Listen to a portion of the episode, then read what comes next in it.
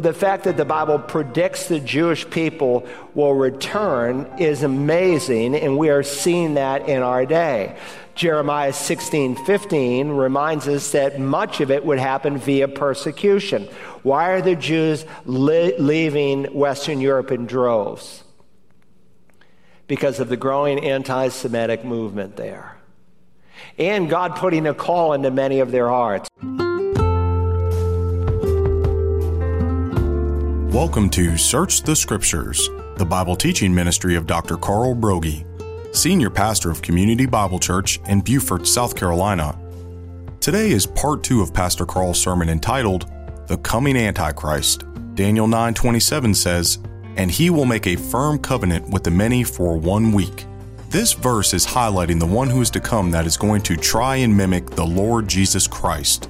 And today, Pastor Carl will be explaining the covenant that is made. Let's join Pastor Carl now as he continues. So, verse 24 begins by giving us the scope. We're told of these six distinct events with these six Hebrew infinitives. Gabriel recognizes that Daniel's not one who's interested in summaries and sketches. He wants to know details. And God is going to give him details, and I'm grateful that he did.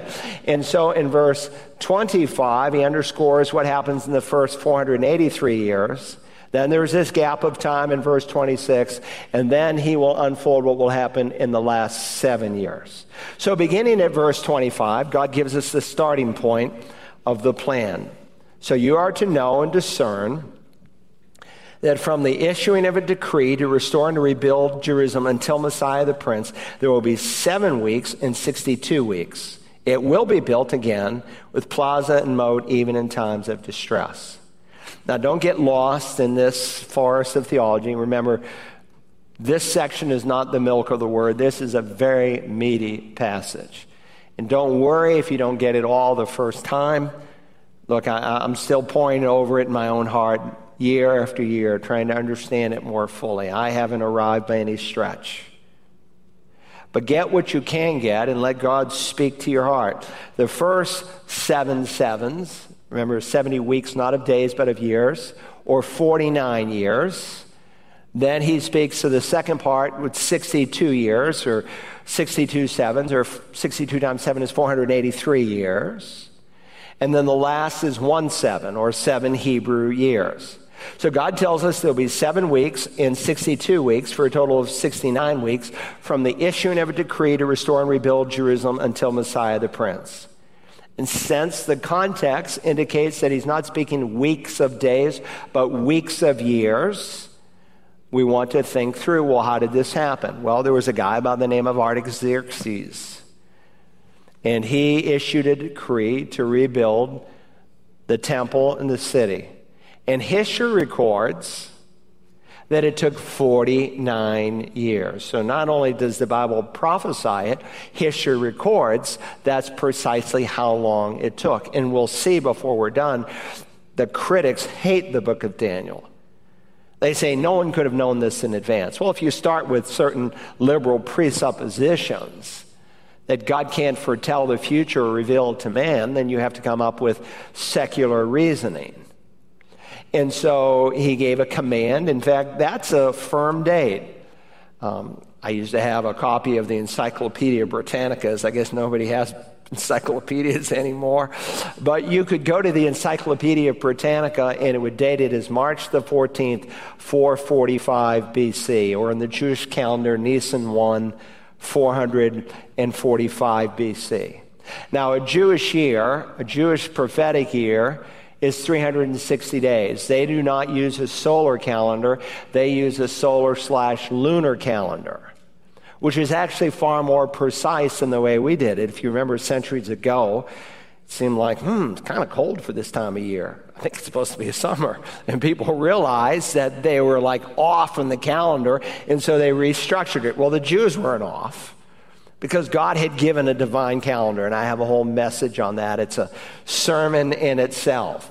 So if you take 483 years and multiply by 360, you come up with 173,880 days. And I have a whole message on this if this is something you're interested in. And where does it bring you to? It brings you to April the 6th, 32 AD, the day Jesus comes into Jerusalem on Palm Sunday.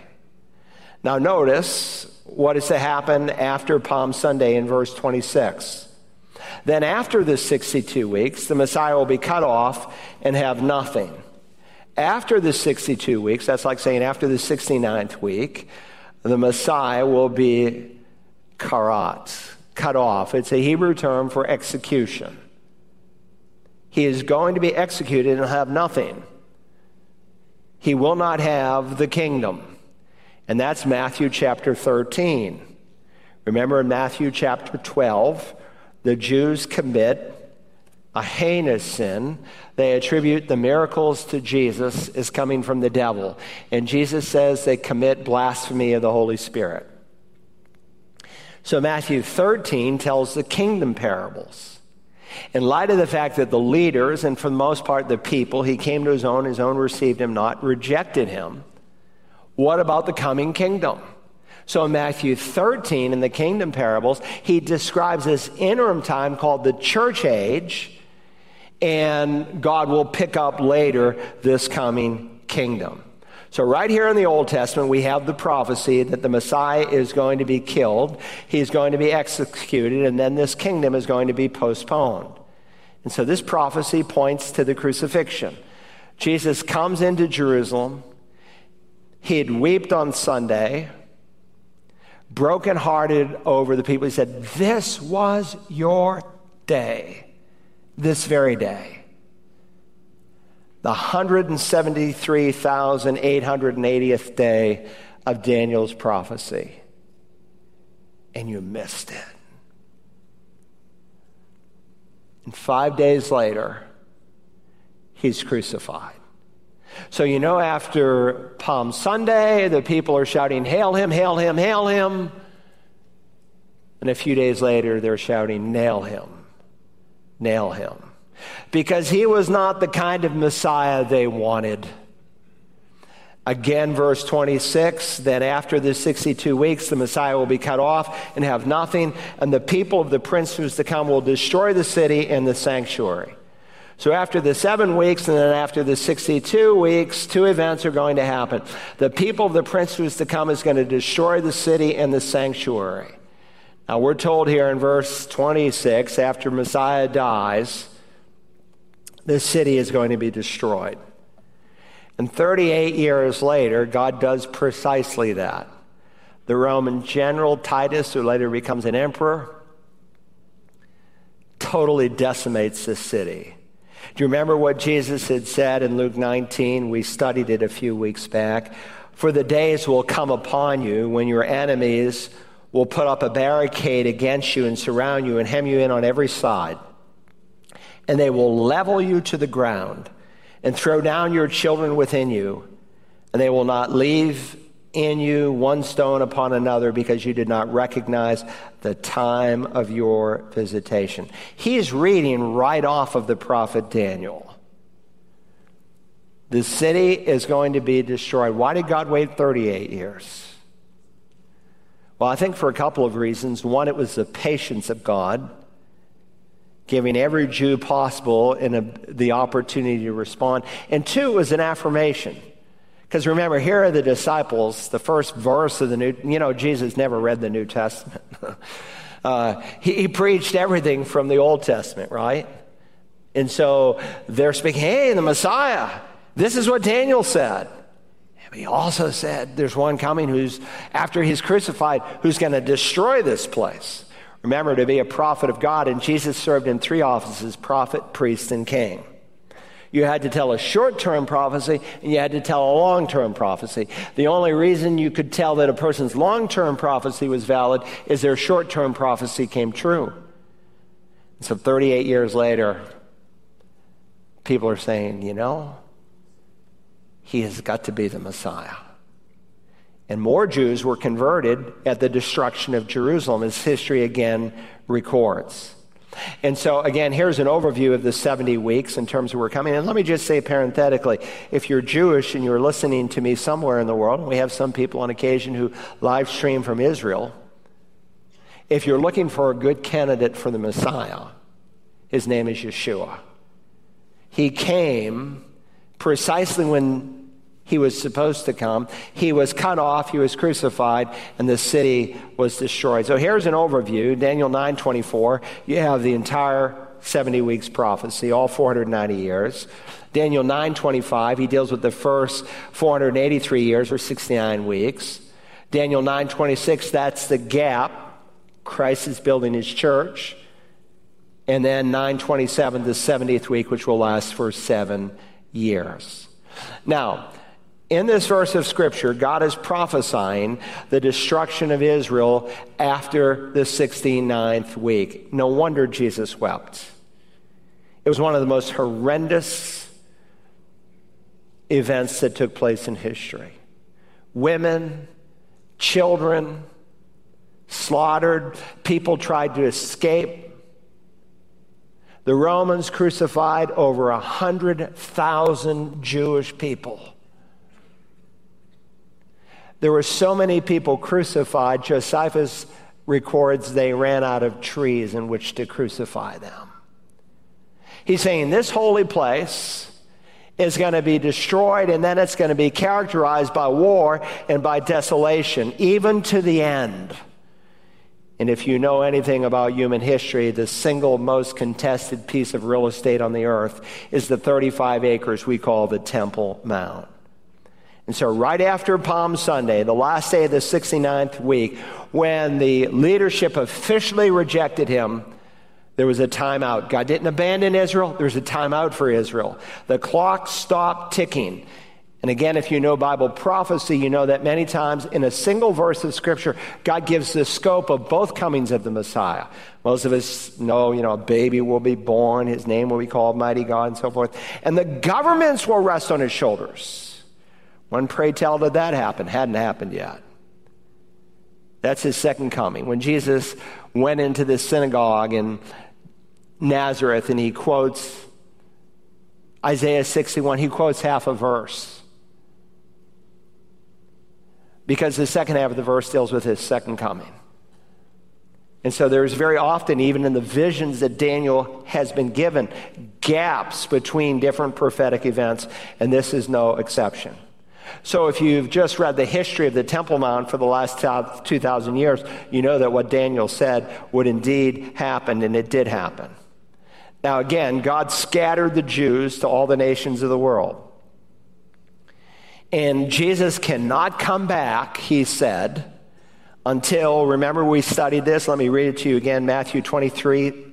39, right before the Olivet Discourse. It's the lead into that. For I say to you, because of their rejection. From now on, you will not see me until, until implies that there's a change that is going to come.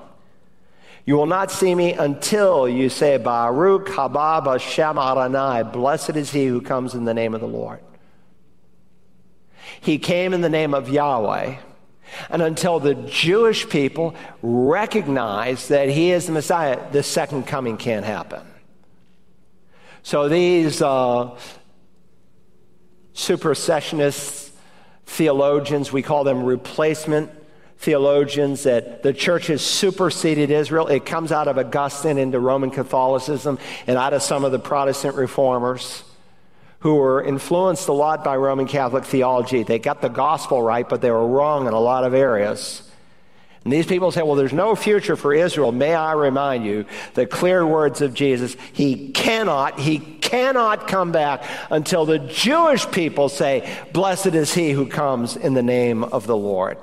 So he not only warns of this future destruction, he warns of this future time of blessing. And one of the functions as we're going to study in this series of the Great Tribulation is to bring the Jewish people to faith in the Lord Jesus. That's the function of the 70th week. So today we're going to examine the abomination of desolation. What is it? We'll look at the specifics as how it's committed next time, and then we'll look at the coming implications in the weeks that will follow. In all of these three messages, we need to ask, what difference does this make to me? It's in the Word of God. All Scripture is profitable. It's here for a reason. Now, that's all by way of introduction, all right? Say, so when's he going to get started? All right, three simple truths. First, the ruler, the ruler that is revealed. Verse 27 describes the coming Antichrist, and there are three truths about this coming Antichrist that he unfolds. First, the ruler that is revealed. Let's uh, read verse 27 in its entirety, and then we'll step back through it. And he will make a firm covenant with the many for one week. But in the middle of the week, or you could say in the middle of the seven, Remember, whenever you see the word week, it's seven, is notated there in your NASB. He will put a stop to sacrifice and grain offering, and on the wing of abominations will come one who makes desolate, even until a complete destruction, one that is decreed, is poured out on the one who makes desolate. So during this final week, during this final weeks of years, or seven years, there's a period of time in which he will make a firm covenant with the many. So contextually, we want to ask who is the he? Well, while we don't know his specific name, we know his role in his office. And so the nearest antecedent to the pronoun he, if you look back in verse 26, you could circle the word he if you want and draw an arrow to the prince who is to come. It's in reference to the prince who is to come. Let me read the first half of verse uh, 26 again. Then, after the 62 weeks, the Messiah will be cut off and have nothing, and the people of the prince who is to come will destroy the city and the sanctuary. So, after seven weeks and after 62 weeks, two events are specifically told that will happen. First, he will be executed, he'll be crucified, and then the people of the prince who is to come will destroy the city and the sanctuary. So Daniel recorded that the city that contains the sanctuary, namely the city of Jerusalem, would be destroyed who? By the people of the prince who is to come. Now 2020 is always hindsight. Daniel didn't know that they would be named Romans, but he predicts their empire with great specificity that would only fit the Roman Empire. And he also looks further down the corridors of time to a revived Roman Empire and the ten toes of his statue. But we know specifically who these people were. 38 years later, the Roman general Titus came in and he destroyed, indeed, the sanctuary. So the Antichrist is the he here in verse 27. For again, Daniel is looking down the corridors of time. And the Bible is clear, both by the prophet Daniel, by the words of Jesus, and by the revelation that this prince who is to come will come from a revived Roman Empire of 10 nations or 10 kings or 10 horns. Unless you think that this is some contrived interpretation, we'll see before we're done this morning that this is what Jesus taught. All right, so first there's the ruler who is revealed. He is the prince who is to come. And the prince who is to come comes from this people who destroy indeed the sanctuary in the city. Second, there's a covenant that is made. Beyond the prince who is revealed, there is a covenant that is made. Again, we read here at the start of verse 27 and he, the prince who is to come, will make a firm covenant with the many for one week. So this verse is highlighting this coming prince who is to come, who's going to try to mimic the Prince of Peace, the Lord Jesus. During the final seven years, he's going to make a firm covenant with the many.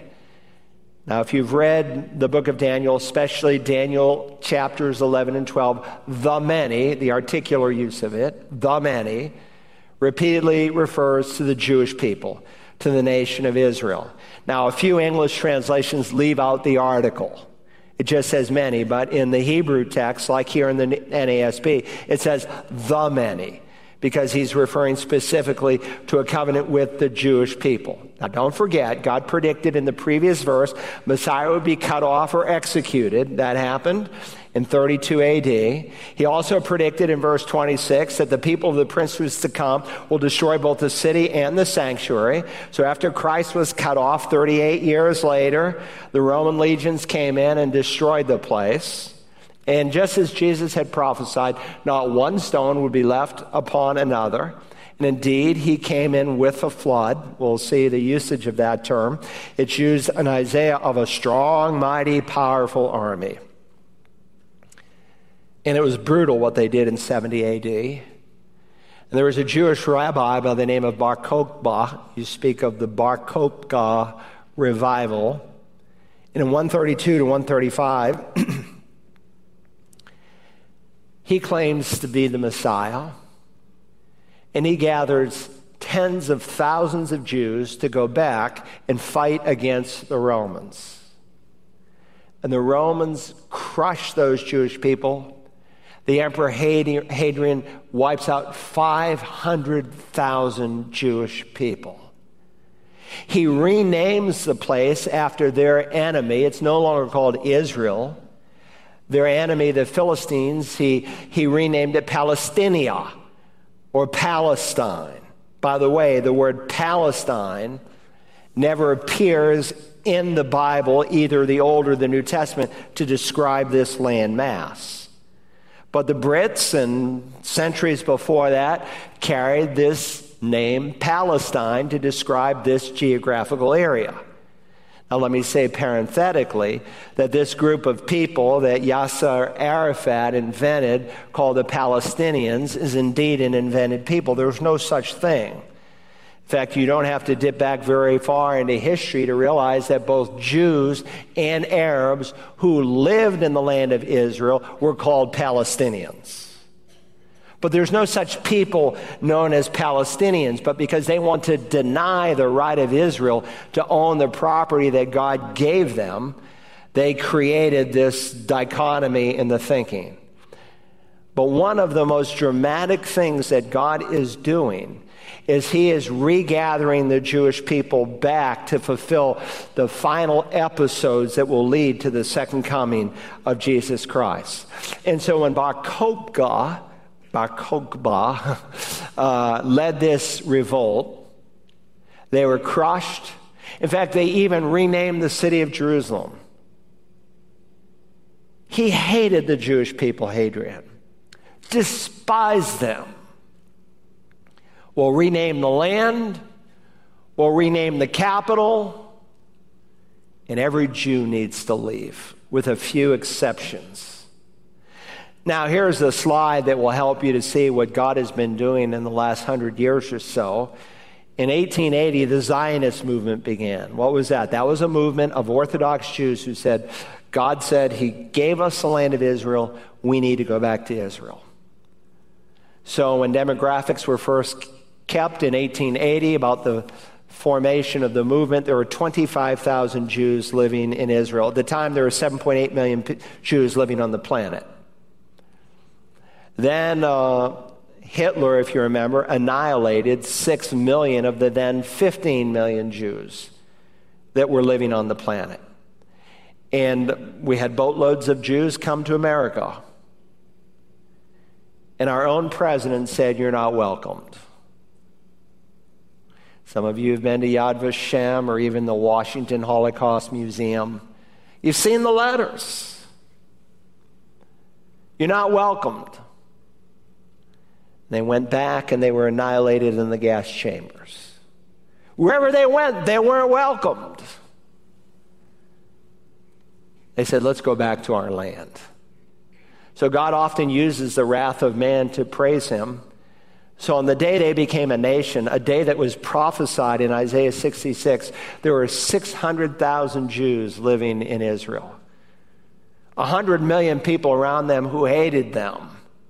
And the next day they were under attack, but God supernaturally preserved them. God keeps gathering the Jewish people, and now we've just recently crested the 7 million mark of Jews living in the land. But the fact that the Bible predicts the Jewish people will return is amazing, and we are seeing that in our day. Jeremiah 16, 15 reminds us that much of it would happen via persecution. Why are the Jews li- leaving Western Europe in droves? Because of the growing anti Semitic movement there. And God putting a call into many of their hearts. Jeremiah said, I will restore them to the land I gave their forefathers. And then in the next verse, he said, Behold, I am going to send for many fishermen declares Yahweh. And they will fish for them, and afterward I will send for many hunters.